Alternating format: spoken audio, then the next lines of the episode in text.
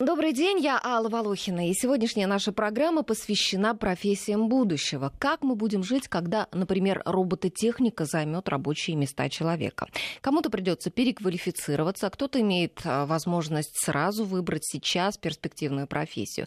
Ну а вот в Швейцарии, к примеру, задумались, чтобы обеспечить каждому гражданину гарантированный доход в 2500 швейцарских франков в месяц. Это около 170 тысяч российских рублей, независимо от того, есть у человека работа или нет и сегодня в Швейцарии проходит референдум по этому вопросу, согласятся ли граждане с таким предложением. Вопрос, конечно, интересный. Но поговорим мы о будущем профессионалов. Будет ли где нам работать? Полтора года назад э, в самых первых эфирах программы «Найди себя» мы обратились к атласу новых профессий, составленному агентством стратегических инициатив э, совместно со школой управления Сколково. Атлас ежегодно обновляется. Э, сейчас вот новое обновление произошло, и мы решили вернуться вернуться к этой теме. В гостях у нас руководитель проекта «Атлас новых профессий» Дмитрий э, Судаков и э, замдиректора Форсайт-центра Института статистических исследований экономики и знаний Высшей школы экономики Александр Чулок. Здравствуйте, господа. Добрый день. Добрый день. Нашим слушателям я напоминаю контакты нашей студии 5533 это наш смс-портал. Первым словом пишите «Вести» и 8 903 170 63 63 это наш WhatsApp. Ну, раз уж мы начали со Швейцарии, то как вы считаете, вот обоснованы ли волнения политиков этой страны, вообще не только политиков, а вообще, вот э, имеют ли под собой почву такие волнения, что, получая безусловный доход, а, граждане утратят ответственность, инициативу, особенно молодежь, вот как там считают. Ну, то есть вот если не будет необходимости зарабатывать деньги, то люди и не захотят как-то искать себя, там, как-то воплощать себя в каких-то профессиях и так далее. Вот нечто подобное, мне кажется, мы наблюдаем с теми, кто сейчас сидит на пособиях в западных странах.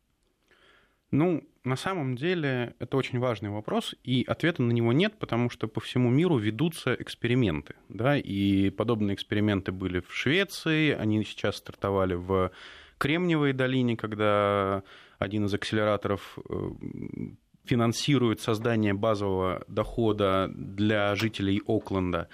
Но точно сказать нельзя, но мы можем обратиться к истории и увидеть, что, например, а, дети аристократов XIX века породили литературу Золотого века и, в общем-то, хорошо работали на развитие культуры без обязательного рабочего Без материального дня. стимула. Да, они были неплохо обеспечены, и вообще есть гипотеза, что нет наоборот, когда человек перестанет тревожиться за а, то, что ему нужно обеспечивать себя постоянно, он станет больше посвящать времени развитию и так далее. Ну, то есть он станет свободным, да, вот этот гнет зарабатывания, да, на кусок хлеба и там страх потери работы, да, он освободит человека. Все так, но при этом, конечно же, найдутся и те, кто будут лениться, и таких mm-hmm. примеров в Европе сегодня очень много. Это люди, которые фактически это молодежь, которая проживает состояние, нажитое их дедами и так далее, да, то есть просто такая золотая молодежь, которая просто тратит деньги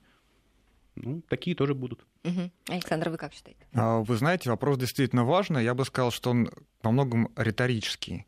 И, конечно, будут те люди, для которых э, подобные изменения э, позволят им э, почувствовать себя свободными, и они окрылятся и начнут творить. Будут, конечно, и тунеядцы, как мы в свое время говорили.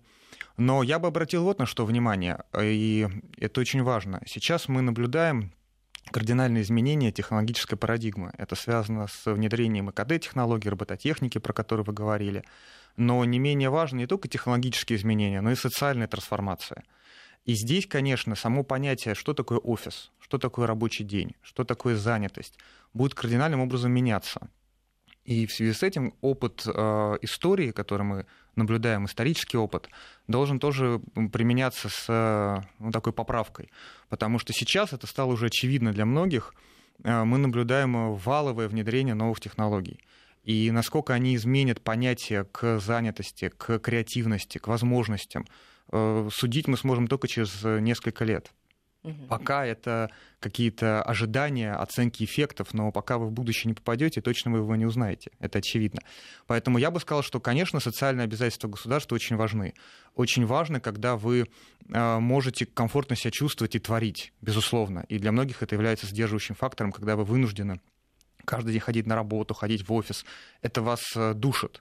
Но, с другой стороны, не надо забывать про то, что э, само понятие занятости, само понятие рабочего дня, понятие компании, что такое компания будущего, как они будут выглядеть, какие будут формы, и... Это предмет обсуждения нашей Абсолютно сегодняшней верно. программы. И как раз э, с позиции вот этого будущего облика, я бы сказал, вижена такого, надо и смотреть на те действия, которые мы сейчас предпринимаем. То есть надо пропускать э, наши конкретные действия не сквозь призму прошлого, хотя это важно, а сквозь призму будущего смотреть, как э, образ будущего может быть реализован текущими шагами.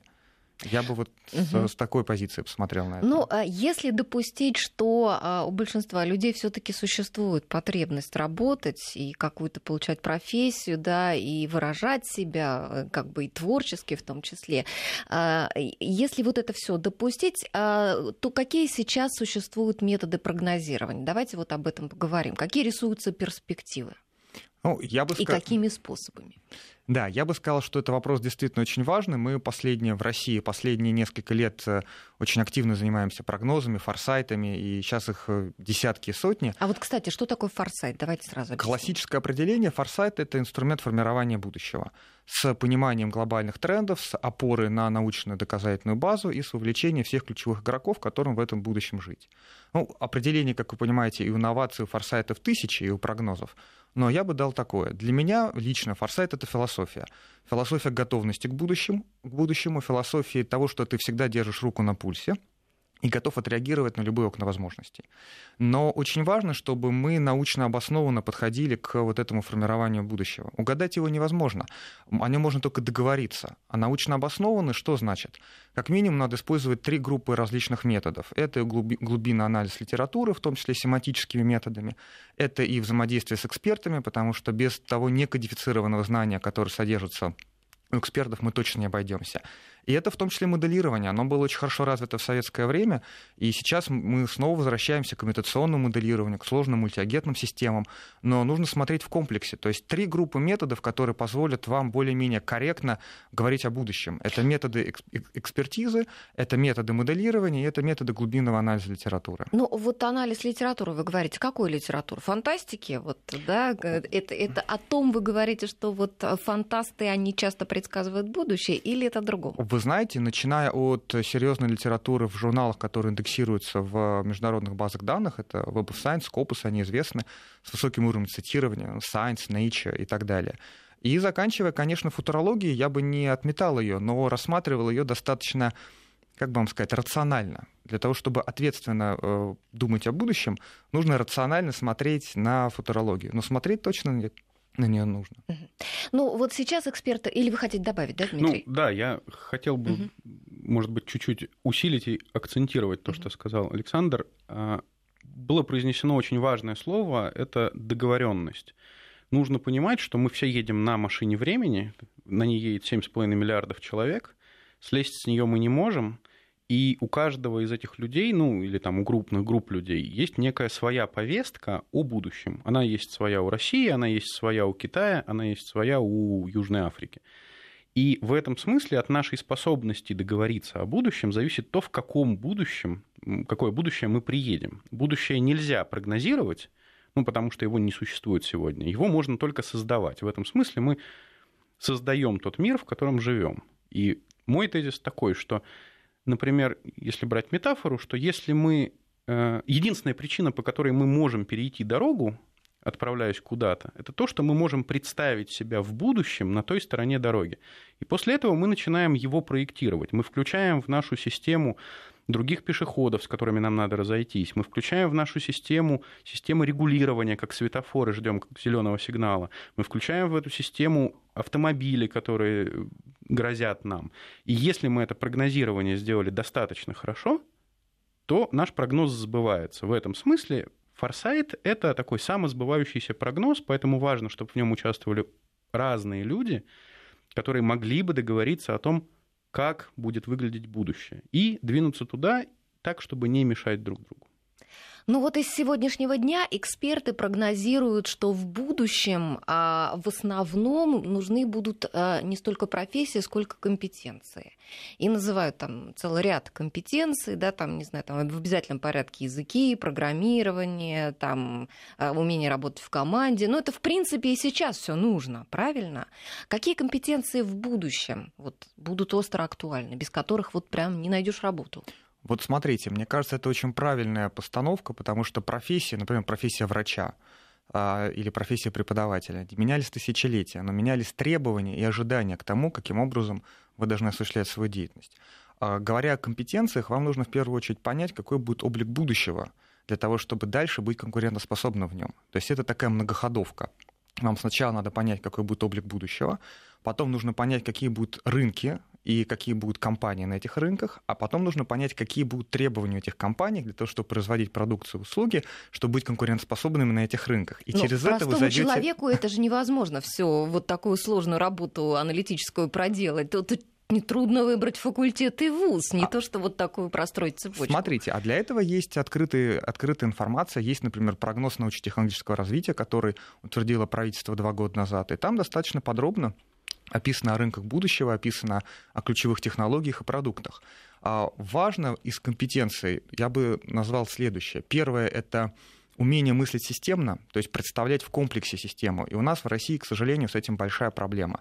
Потому что у нас молодежь достаточно активно может в какие-то детали входить, но мне кажется, что такого вот кругозора, который был в свое время, мы сейчас не, не имеем. Это даже подтверждается данными, связанными с научной грамотностью, которую мы мониторим достаточно долго. Она у нас не очень высокая.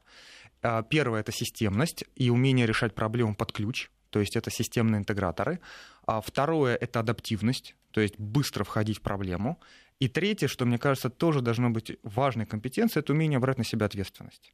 То есть понимать, что мы отвечаем за будущее. Вот вы вначале приводили в пример Швейцарию, в Великобритании, например, уже десятилетия проводится так называемый форсайт в, в школах, когда детей со, школ, со школьной скамьи приучают к тому, что будущее зависит от них.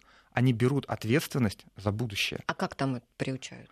Ну, для начала вы просите детей пофантазировать, искать, вот посмотрите, а как, каким образом будет выглядеть ваша школа, как Написать вас будут обучать. сочинение, да, вот нам Это привычно Сочинение так. на заданную тему, да, но дальше вы вовлекаете их в процесс формирования этого будущего, вы им показываете, что их идеи, их мысли, они не остаются на бумаге. Они дальше могут воплощаться. Вы можете действительно это воплощать и смотреть, как это реализуется в жизни. Но так... это какие-то проекты они делают, наверное. Это национальный да? проект, который формирует вот такой подход. Мы сейчас в школе экономики с коллегами запускаем национальный молодежный форсайт для России, который будет сделан по всем правилам форсайта классического. Я уже приводил, какие должны быть основы для этого, и который как раз будет направлен на то, чтобы наша молодежь, с одной стороны, посмотрела, как она себя видит в этом будущем, потому что документов про будущее много. Вопрос, где ваше место в этом будущем.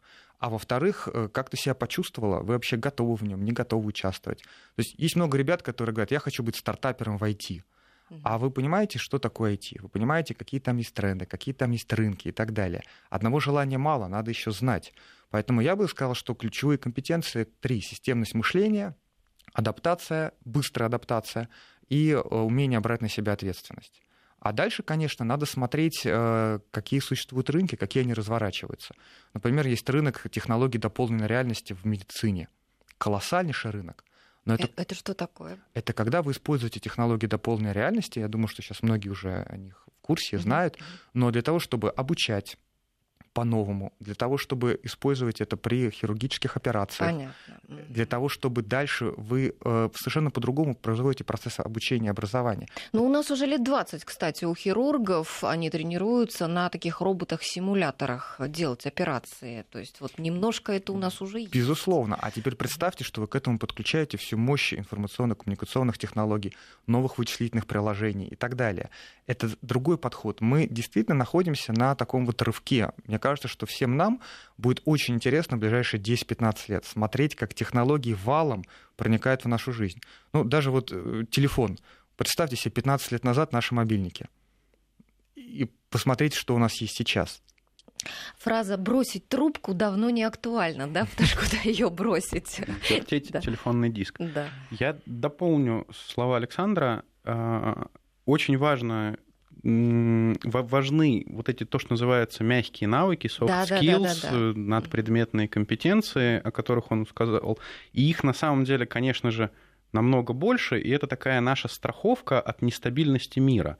И в этом смысле я бы, например, даже сказал, что наша задача не уметь решать задачи под ключ. Это мы на самом деле умеем делать, нас этому неплохо учат в школе. Чему нас не учат нигде, нас не учат ставить задачи. А как только задача поставлена, опыт показывает, что она очень быстро существующими даже технологиями решается. Это означает, что ну, одной из основных компетенций будущего у человека будет постановка, э, умение ставить задачи, умение видеть задачи, превращать проблемы в задачу и так далее. Но при этом нужно говорить, конечно же, и о каких-то более, скажем так, заземленных компетенциях, о которых наша система образования способна думать. Их надолго прогнозировать нельзя, потому что понятно, что все ускоряется очень быстро, и делая очень большую ставку на это, мы рискуем оказаться в положении человека, который решил инвестировать все свое состояние в пейджеры где-нибудь в середине 90-х годов. Вот. Год он выиграл, а дальше отрасль схлопнулась буквально там за полтора года. А, Соответственно, что мы точно понимаем сейчас, это то, что будут крайне востребованы в ближайшие 5-7 лет такие вещи, как инженерные компетенции различного рода, будут востребованы э, компетенции, связанные с э, биотехом, э, фармой, генетикой различного рода. Разумеется, полностью будут очень востребованы компетенции в области IT, но нужно понимать одну крайне важную вещь, что они должны быть дополнены какой-то другой отраслью. То есть чистые программисты сегодня уже никому не нужны. То есть на стыке наук Да, специальность. то есть то, то, о чем говорил сейчас Александр, я общался с калужским биокластером, и они рассказывали о том, какие гигантские деньги сейчас платятся за импортное оборудование э, по вот этой дополненной реальности, обучению и так далее, как за само оборудование, так и за софт к ним. И они решили заняться этим сами, ребята-программисты. И они мне рассказывали, что они столкнулись с тем, что они не могут этого сделать, будучи отличными программистами, потому что для этого нужно, соответственно, дополнительное образование медицинское, биологическое и так далее. То есть становится ясно, что все самое вкусное, самая мякотка, она лежит как раз на стыке там, где никого нет. И в этом смысле вот нужно это удерживать, что нужно не впиваться в какую-то одну отрасль, а смотреть несколько шире. И это Ну, предельно важно. Ну, то есть вот а, то, а, та форма образования, которая раньше вот у нас была специалитет, да, когда 6 лет вот человек долбил одну специальность, сейчас это уже не актуально, а как раз очень полезно, скажем, бакалавриат поучиться там, например, на программиста, а потом два года там пойти, или там не два года, больше, да, там как-то в медицину куда-то, э, и- и- хотя я, конечно, не представляю себе, как Я прыг- я бы- прыгнуть из э, программиста в медицину. Я бы начал с медицины, потому что это Наоборот. Ну, более... Программист — это Мгм. на самом деле довольно простая вещь. Ей, ну, вообще по уму вот сегодня программистов готовят в колледжах, хороших программистов. Для этого совершенно не нужно а, городить э, там огромные там 4-6-летние программы, они нужны для очень узкого числа людей. Ну вот в прошлой программе у меня были как раз айтишники, они вот наоборот считали, что IT-образование, оно важнее. Тут, наверное, смотря с какой позиции смотреть. Ну как для себя определить, как найти вот этот стык? Мгм. Вот э, как спрофориентироваться? Вот смотрите, есть э, такое хорошее слово междисциплинарность. Мы все его прекрасно знаем, но э, почему-то не пользуемся. И система образования пока, к сожалению, э, междисциплинарность не очень поддерживает. Ну, элементарный пример. Попробуйте э, защитить диплом на другой кафедре. Как на вас посмотрят ваша кафедра? Что они скажут? Ну это смотря где, наверное, Ну, где-то ситуация вполне часто лояльно. распространенная, к сожалению. Так вот, а, первое, это, безусловно, надо понимать, что есть так называемые платформенные технологии, которые горизонтально проникают во все сектора. Про ИКТ мы уже все более-менее знаем. Да? Второе, это передовые производственные технологии. Сейчас говорят про индустрию 4.0, про робототехнику, про интернет всего, интернет вещей и далее, далее, далее. То есть вот целый класс технологий, называемые 3D-принтеры, называемые передовые производственные технологии, проникает сейчас практически во все сектора экономики. Третье, как ни парадоксально, э, это энергетика. энергетика сейчас перестает быть такой узкой областью, она проникает тоже везде и становится такой вот горизонтальной технологией, которая значима для всего. На очереди, скорее всего, транспорт. Вы посмотрите вот испытания там Hyperloop и так далее. Что нам дают новые транспортные... А что такое Hyperloop? Это когда вы со скоростью порядка тысячи километров можете доехать из одной точки в другую. Испытание двигателя прошло сравнительно недавно. Это наземный транспорт? Наземный транспорт. А ситуация в том, что передовые производственные технологии обеспечивают так называемый эффект сжатия пространства. То есть для вас, по сути, остается только время. С ним как-то еще не очень умеем управлять. Ничего себе. А пространство... То есть мы уже в будущем. Ну вот представьте, что вы можете доехать до, Пи... до Питера там, за час. Или вы можете доехать до Байкала за 4 часа. Как это поменяет всю экономику? Как это поменяет инфраструктуру? Как это поменяет спрос на компетенции? Поэтому, когда я говорил системность мышления, конечно, предполагается, что вы должны знать определенные детали, у вас должно быть хорошее образование, но вы не можете его закончить. Вот я бы просто переходил к концепции постоянного обучения в течение всей жизни. Не надо считать, что вы отучились 6 лет и больше никогда не будете учиться. Это неправильно. Надо стараться всегда учиться, учиться и учиться. И быть готовыми к тем вызовам, которые открываются. Они могут для вас быть очень даже позитивные. Но вы говорите, до Байкала залететь за 4 часа, до Питера за час. А, может быть, у нас мы, мы не поспеваем за нашей мыслью, потому что э, в технологическом плане мы достаточно тормозим все-таки сильно сейчас. Вы знаете, есть некоторые области, которые у нас в, на хорошем счету. Ну, вот э, то, что наши программисты выиграли достаточно престижные конкурсы, мы все это прекрасно uh-huh. знаем, это хороший знак. И то, что у нас есть э, заделы по ряду направлений, связанных и с нанотехнологиями, и в тех же транспортных системах, в интеллектуальных системах, то, что сейчас все идет, умный город, умная энергетика, умная система, вот эта смарт, смартизация, здесь мы можем занять достойную нишу. Но только обращаю внимание, что одной компетенции, одного знания мало вы должны быстро уметь его превращать в конкретный бизнес, в конкретные дела. Поэтому и получается, что у нас знания есть, а вот дальше они никуда не интегрируются. У вас есть двигатель, но вам не к чему его применить.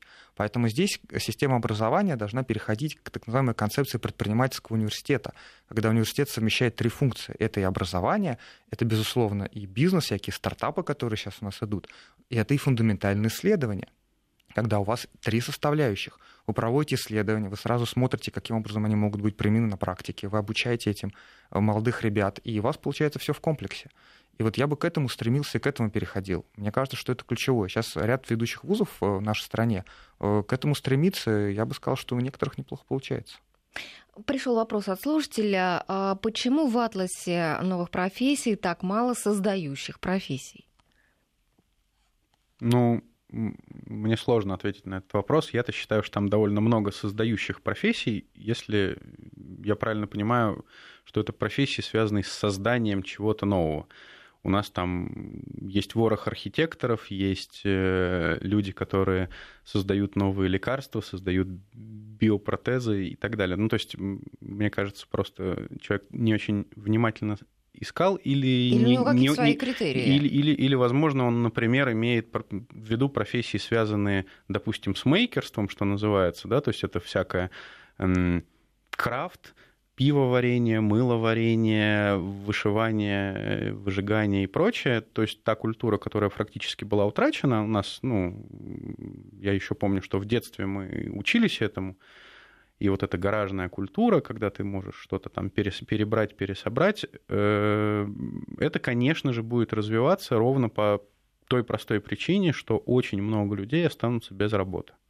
И они будут вынуждены искать себя в какой-то том, что мы называем городские профессии, urban jobs, да, то есть это такие профессии, связанные с ну, например, с обслуживанием потока туристов, что уже сегодня можно видеть где-нибудь на юге Франции, когда из двухтысячного городочка или деревеньки небольшой там, треть населения занимается выпечкой, вышивкой, этим самым мылом, э, маленькие ресторанчики варят кофе, и этого очень много, и все очень веселые, довольные и прекрасно себя чувствуют. А главное, что очень важно, я столкнулся с этим пару лет назад, что ресторан может спокойно работать примерно 4 часа в день. В день? В день три раза в неделю.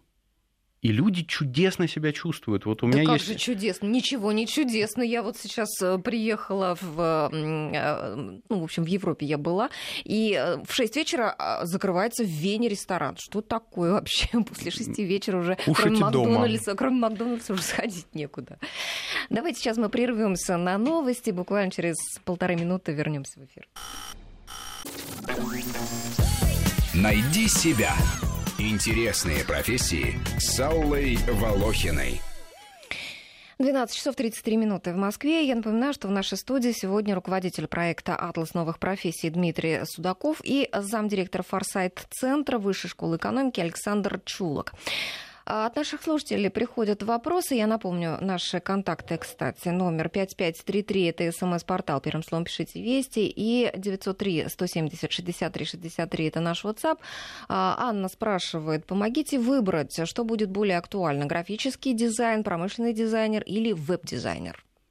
Ну, Вообще все связанное с дизайном — это достаточно актуальная тема, именно потому что мы сейчас находимся на этапе такого перехода к клиент-ориентированности массовой. В этом смысле дизайнеры любые будут очень востребованы. Но нужно понимать, что эта зона очень высокой конкуренции. Вот, то есть в этом смысле, если человек готов в эту конкуренцию входить, то окей. Вот. Если нет, то лучше поискать какую-то очень хитрую специфику. Ну, то есть мы, например, в Атласе говорим о том, что появятся дизайнеры для различных медицинских приборов и так далее. Ну, то есть это уже область не чистого дизайна, а эргономики, понимания, как работает э, человеческое тело, то есть, ну, например, чтобы кресла были более удобны, да, чтобы человек в них чувствовал себя более э, уверенно, безопасно и так далее. Ну, то есть вот какие-то такие вещи нужно искать уникальные ниши. Веб-дизайн уже сегодня существует миллион шаблонов и уже не так актуально, да? Не, это актуально. Сайтов становится больше, это все актуально. Ну, просто на этом рынке есть миллионы фрилансеров, которые очень жадные до денег. То я... слишком высока конкуренция, да? Не особенно есть смысл туда идти. Вот я про конкуренцию как раз хотел бы одну маленькую, но мне кажется, очень важную деталь добавить. А, очень высока конкуренция, причем не людей с людьми, с роботами. Угу. Понимаете, в чем дело? В каких специальностях? Вот про которые мы как раз говорим. Ну, вообще во многих, но если мы отвечаем на вопрос слушателя, как раз вот про дизайн. Понимаете, в чем дело? Вот эм, уже многие мы сейчас привыкли, наверное, к тому, что часть э, труда э, не требующего дополнительного специального образования будет постепенно замещаться роботами. Да? Ну, это связано там и с операторами, кто-то говорит про водителей, кто-то говорит про значит, э, туроператоров и так далее, и так далее, про брокеров и прочее, да, то, что вот роботы будут заменять. Но проблема в том, что постепенно э, роботы будут заменять и достаточно высокоинтеллектуальные профессии. И то, что называется... Даже преподаватели университетов я начали ду... заменять Я думаю, что роботы. традиционных преподавателей ходячих учебников, я их так называю, да. будут заменять очень быстро. Вот я уже порядка 15 лет преподаю, и я считаю, что ключевой момент э, преподавателя — это быть наставником, показывать путь и объяснять, как по нему пройти, а не зубрить учебник и говорить, каким образом значит, я бы даже и не повторять. Я бы даже предположил, что не только показывать, как по нему пройти, а часто идти вместе. Да, в том числе развиваться вместе со своими студентами. Это очень правильно. Вы знаете, мы вот, э, когда лекции по форсайту читаем и так далее, проделаем очень интересное упражнение со студентами. Мне кажется, что слушателям это будет тоже не безинтересно, я бы это предложил. А мы рисуем дорожные карты личностного развития, причем по всем правилам форсайта. Да, что? Ну, смотрите. Ну, это как это профориентация фактически. В том числе. Но вот смотрите, человек, по сути, достаточно комплексная личность или система. Я думаю, никто не будет спорить, по крайней мере, про себя уж точно. А раз это комплексная система, значит, вы можете применить методы стратегического системного анализа и для этой системы. То есть попробуйте посмотреть, какие существуют слои или какие существуют основные направления вашего развития. Семья, все, что касается семьи, работа, все, что касается работы, саморазвитие и, скажем, положение в обществе. Я вот для примера четыре взял таких вот слоев, может быть больше, меньше и так далее. Зафиксируйте текущее положение, кто вы сейчас, вот по всем этим направлениям. А дальше попробуйте, ну, хотя бы лет на пять сказать, кем вы хотите быть. Опять же, по каждому из этих направлений.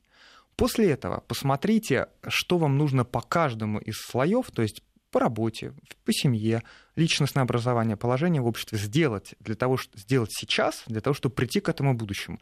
То есть, еще раз, зафиксируйте начальную точку, зафиксируйте точку нормативную, то есть куда вы хотите прийти, и посмотрите, какие конкретные шаги по каждому из этих направлений вы должны сделать.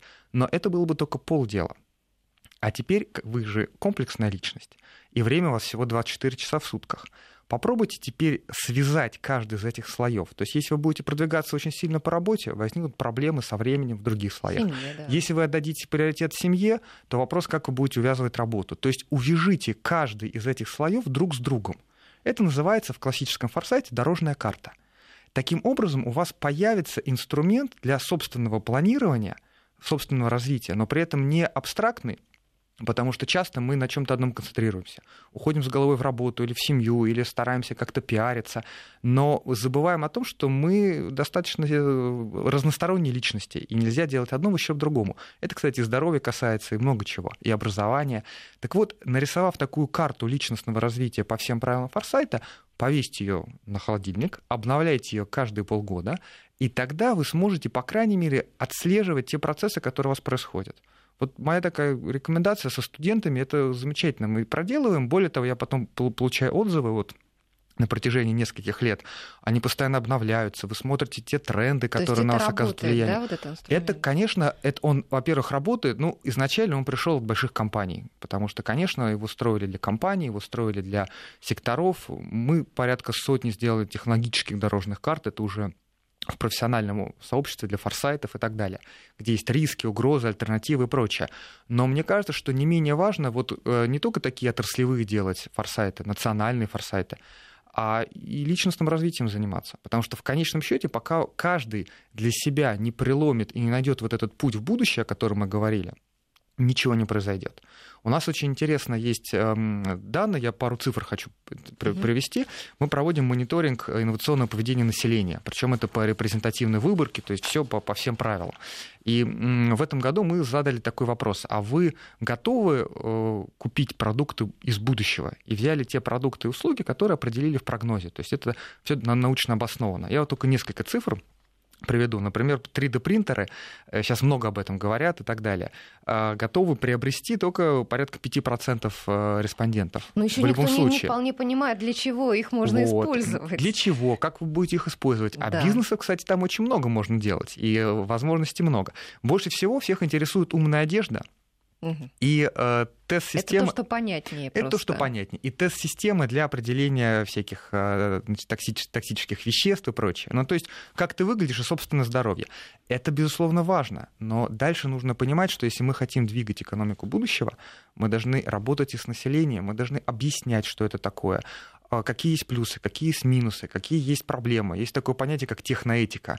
И вот все, что касается вообще этических, ценностных э, вопросов, у нас только начинает разворачиваться. А в той же Европе это номер один. Вы не сделаете ни один технологический проект, не отметив, что он этически выдержан. Это очень важно. Социально направлен, да. В том числе. И возвращаясь опять к самому началу вашего вопроса про эту замечательную страну, где каждому будет дано там, по 2500 евро. Вопрос же в социальных стимулах. То есть вы можете э, отпускать определенные вещи, но при этом вы должны поддерживать общую систему сдержек и противовесов.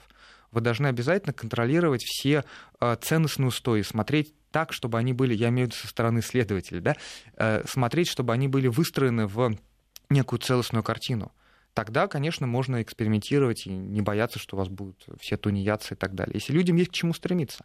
А для этого нужно, конечно, пропагандировать, и мне кажется, это очень важно. Вот э, нести вот это вот знание в, к нашему населению. Безусловно. Ну вот мы заговорили про 3D-печать. Скажите, вот если это такое перспективное направление, да, сейчас уже начали органы печатать э, для пересадки человеку на 3D-принтерах, э, строят жилье уже на 3D-принтерах, печатают дома. А где, собственно, учиться вот нынешней молодежи, чтобы в дальнейшем они могли работать вот в этой сфере? Ну, в смысле, где учиться пользоваться 3D-принтерами, это, там, к сожалению, ну, может быть, в основном массе в, а, не знаю, может быть, их строить там и так далее, ну, разрабатывать. Ну, строить, разрабатывать, не знаю, в Москве есть МАМИ, да, фактически университет машиностроения, который чудесно учат работать в этих отраслях. Да? Прямо, ну, то есть прям, это очевид... прям в 3D-принт? Они там вообще чудеса творят. У них, э, я знаю, что одним из заданий для первого года проект для первокурсников был взломать систему прохода в университет. То есть вот эта система прохода по RFID-карточкам, у них задача была взломать ее, сделать так, чтобы, там, условно говоря, злоумышленник... То есть это такая абсолютно рабочая, боевая и очень увлекательная задача для студентов. Конечно. Они там невероятные вещи творят да. в этом смысле. Э, МАМИ — это чудесный вуз. И туда точно можно, ну и в любой хороший машиностроительный вуз, разумеется, там тема 3D-печати будет очень актуальна. Ну, а мне кажется, у нас настолько устарела сейчас вот система образования, что... По-разному. Вы знаете, в Петербурге есть Петра Великого университет, и там все, что касается передовых производственных технологий, а 3D-принтинг, еще раз напомним, это одна из, одна из технологий, и на самом деле известная уже лет 30 это не новость. Если бы, если бы мы читали и знали прогнозы, то есть держали руку на пульсе, важная компетенция, то мы бы про это знали гораздо раньше, равно как и про графен и прочее. Так вот, в Петре Великом действительно есть очень хорошая компетенция. Мне кажется, надо не рассматривать вузы Э, как некую закрытую, как черный ящик. Надо смотреть конкретных людей, смотреть конкретные кафедры, чем они занимаются и так далее. Вот это, это получается важно. как с начальным образованием. Главное, чтобы учительница была хорошая. Выявлять коллективы. Это тоже одна из задач форсайтов и прогнозов. Выявлять те конкурентоспособные, держащие руку на мировом пульсе науки коллективы и их всячески поддерживать. Это крайне важно. Но э, смотрите, вот с 3D-принтингом мы, конечно, сейчас вроде проговорили, все, все знают и так далее. А кто-нибудь слышал про молекулярную самосборку?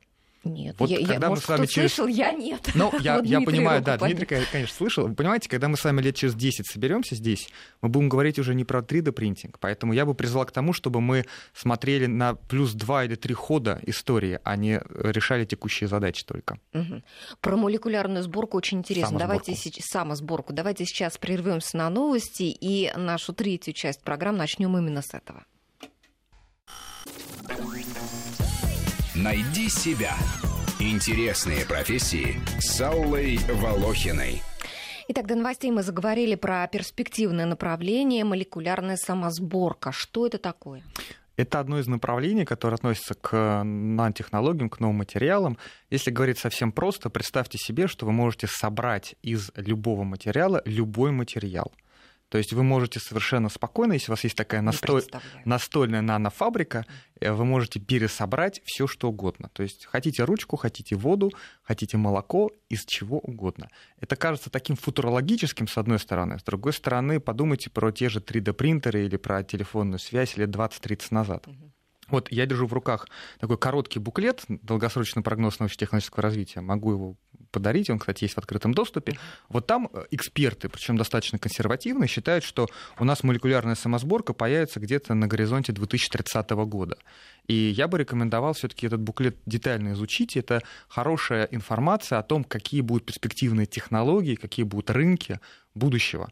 И я бы от этого отталкивался поступать на биофак, химфак. А да, дальше смотреть, кто может этим заниматься. То есть здесь в первую очередь указано по нескольким направлениям нанотехнологии, энергетика, где будет развиваться интеллектуальная энергетика, безусловно, и так далее, а, транспортные космические системы, вплоть до космического лифта, да, угу. указаны ключевые продукты, которые э, сформируют наше будущее. И это действительно научно обоснованное мнение, потому угу. что это более двух тысяч экспертов в России за рубежом трудилось порядка трех лет. Поэтому я бы рекомендовал обратить внимание на этот прогноз. Еще раз давайте назовем а, Прогноз научно-технологического развития Российской Федерации на период до 2030 года. Он был утвержден правительством в 2014 году, он есть в открытом доступе, поэтому, пожалуйста, пользуйтесь, он открыт, он есть, изучайте. Ну, кстати, кто вот поздно подключился к нашей программе, и если захотят сначала послушать, то можете в архиве найти, вот буквально как закончится наша программа, выложат наш аудиофайл, можно будет снова послушать нашу программу с самого начала и все для себя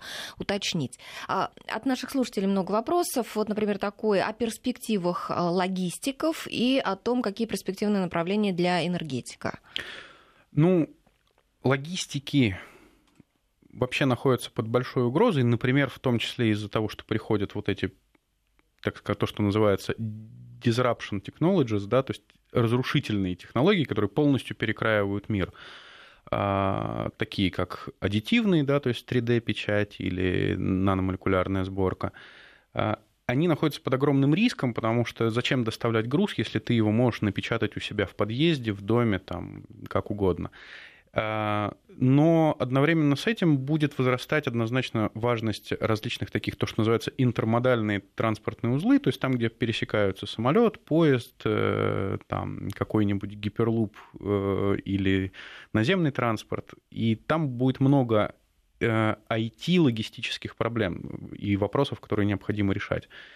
Аналогично и с энергетикой. Ну, то есть внимательно об этом можно почитать в Атласе на сайте atlas100.ru. Он доступен абсолютно бесплатно, но а, что точно можно говорить, это то, что будет крайне горячей темой тема зеленой энергетики, любые возобновляемые.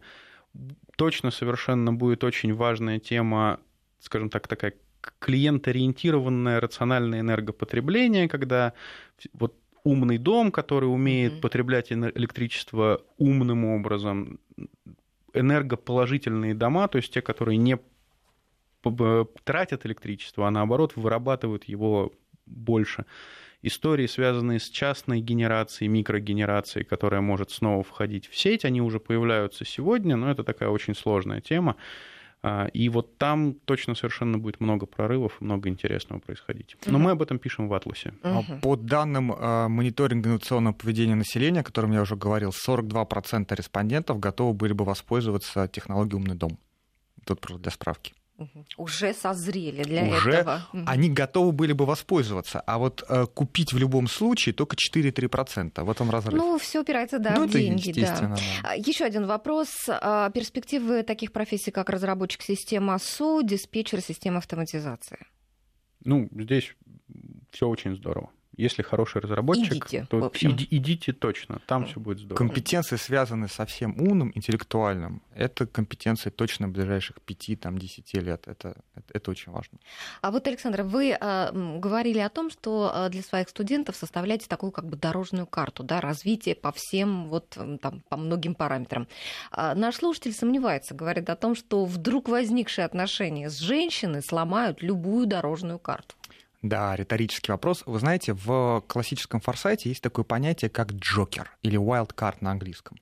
Определение следующее. Это событие, вероятность наступления которого низкая, а эффекты крайне значительные. Так вот, в, при построении дорожных карт мы обязательно идентифицируем такие джокеры, то есть те события, которые, казалось бы, никогда не наступят, начиная от машины времени и заканчивая Фукусимой а вот их наступление очень серьезно оказывает влияние на все. И я могу вам сказать, что один из моих коллег из университета Манчестера, с которым мы разрабатываем дорожные карты, в качестве вот такой вот, вот такого вот джокера... Это скорее дама пик, она назвал, не так редко да, бывает. в качестве такого вот джокера э, назвал в одном из интервью встречу со своей прекрасной супругой. У них сейчас двое детей, все отлично. Поэтому я думаю, что к таким джокерам надо быть всегда готовым. И если у вас есть устойчивый системный инструмент для работы с будущим, то вам они не страшны. Ага, понятно. Я, я, я, я бы даже вообще предположил, что вероятность э, встречи с женщиной для мужчины или с мужчиной для да, женщины это да. ну, не такая низкая вероятность, и в этом смысле ее обязательно надо включать в... Ну, это то, о чем говорил Александр, когда говорил, что у нас есть несколько пластов. Есть пласт личной жизни, есть пласт карьерной жизни, и в этом смысле, конечно, мы должны думать о нашей жизни в целом. И, и брак нас, нам, например, многому учит. Ну, возвращаясь к перспективам профессии, вот э, гуманитарии. Вот сейчас как-то прямо о гуманитариях говорят, что бедные гуманитарии, вот технари сейчас на таком пике, на взлете будут востребованы. Естественно, научные специальности какие-то тоже. А что будет с гуманитариями? Я в одной из своих презентаций сказал, что физики и лирики в прошлом, и теперь у нас лизики и фирики. На самом деле э, гуманитарии, чистые гуманитарии, как и любые чистые специалисты, конечно, находятся под серьезнейшей угрозой. Вот. Но а, точно так же и чистые технари, потому что технари связаны, ну, как бы они вынуждены доращивать себе различные гуманитарные компетенции, например, связанные с коммуникацией, с работой в команде и прочее, там, с э, экономическими какими-то вопросами традиционно я заканчивал экономический факультет, и он считался гуманитарным факультетом. Mm-hmm. Вот. А в этом смысле они начинают перемешиваться, и вот, значит, чистые виды, они начинают исчезать, и мы должны это понимать. Но, конечно, чистым гуманитариям, э, девушкам, которые привыкли мыслить о себе как «ах, я чистый гуманитарий, зачем мне математика?», это мышление надо очень быстро менять, потому что иначе им будет крайне сложно. Э, я очень простой пример приведу. Вот э, у нас в нашем форсайт-центре, у нас больше 150 человек работает, и я бы сказал, что две крупные группы. Это, условно говоря, технари, вот в таком классическом понимании, которые очень хорошо нарастили компетенции, связанные с экономикой, с анализом рынков, с пониманием тенденции, себестоимости и прочее, прочее, прочее. А второе — это экономисты, которые смогли нарастить компетенции, связанные с технологиями, которым не страшно произнести слово молекулярная самосборка или, значит, посмотреть, что такое клеточные технологии. Поэтому, конечно, на стыке будут и происходить ключевые прорывы. Это однозначно. Э, я, вы знаете, заметила, что сейчас молодежь а, очень а, много выражает страхов за свое будущее. Вот боятся не найти профессии, не устроиться и, и, и так далее. Вот что можно сказать на этот счет? Делать надо, а не бояться. Вот я очень переживаю за эту историю. Я много работаю с детьми, все-таки Атлас он больше про ну, старшую школу, я постоянно сталкиваюсь с тем, что благодаря эффективной работе э, нашей системы образования дети, как правило, боятся совершать ошибки. Они смертельно боятся совершать ошибки. А для них э, вот эти вопросы, типа, какую профессию выбрать, а, а кем быть, они очень стрессогенерящие, и школа их приучила, ну, там школа, я думаю, что и семья ну, приложила, конечно, да, да, э, приучила их к мысли, что на этот вопрос есть правильный ответ. А из-за системы оценок и наказаний за неправильные ответы они боятся этот ответ не найти. А поскольку вопрос-то сложный, ответ на него на самом деле не знают ни родители, ни школа, ни вообще никто не знает. Угу. Вот. А пробовать страшно. И в этом смысле я согласен с Александром, что вот первое, что нужно внушать своим детям наперекор системе образования, это то, что надо пробовать, надо не бояться ошибаться. Надо, ну, то есть я закончил экономический факультет и там 10 лет отработал экономистом, а сейчас я занимаюсь больше образованием. И это не значит, что я совершил ошибку. Это значит, что у меня траектория таким образом менялась. И это здорово. И надеяться, что ты 20 лет проработаешь на некой идеальной профессии, да нет, не 20, там 30-40, и выйдешь на пенсию тем, кем ты закончил вуз, но только чуть более умным, уже невозможно. Скорее всего, та профессия, с которой человек, в которую он погрузится после вуза, будет удивительным образом отличаться от того, чем он будет заниматься там, через 30 лет. И надо быть готовым к этому и не бояться пробовать. У меня такое, такое предложение, немножко провокационное, принять как императив, что через 10 лет вы точно поменяете свою профессию. Вот просто признайте это, примите это, и дальше не бойтесь пробовать и двигаться. Тогда, если вы обучаетесь всю жизнь, если вы не боитесь нового, если вы смотрите не профессиями, а компетенциями, если вы смотрите не компаниями, а рынками, то вам ничего не страшно. Многие говорят, я ничего другого делать не умею. Надо учиться. Учитесь, учитесь, еще раз учитесь. Ну, то есть не существует серебряной пули, да, не, не существует правильного ответа, э, единственно правильного. Надо искать себя, надо надеяться на там, вот то, что это траектория, она, если, если относиться к этому с любовью, если любить то, что ты делаешь, все будет чудесно. Спасибо огромное, господа, за такой интересный разговор. А я думаю, что это такая тема бесконечная. И, наверное, мы еще раз встретимся. Может быть, еще и не раз в этой студии поговорим, потому что еще много о чем действительно нужно сказать. Руководитель проекта «Атлас новых профессий» Дмитрий Судаков был сегодня у нас в студии и замдиректора Форсайт-центра Высшей школы экономики Александр Чулок. Спасибо вам и спасибо всем, кто нам слушал. Я Алла Волохина. Всего доброго.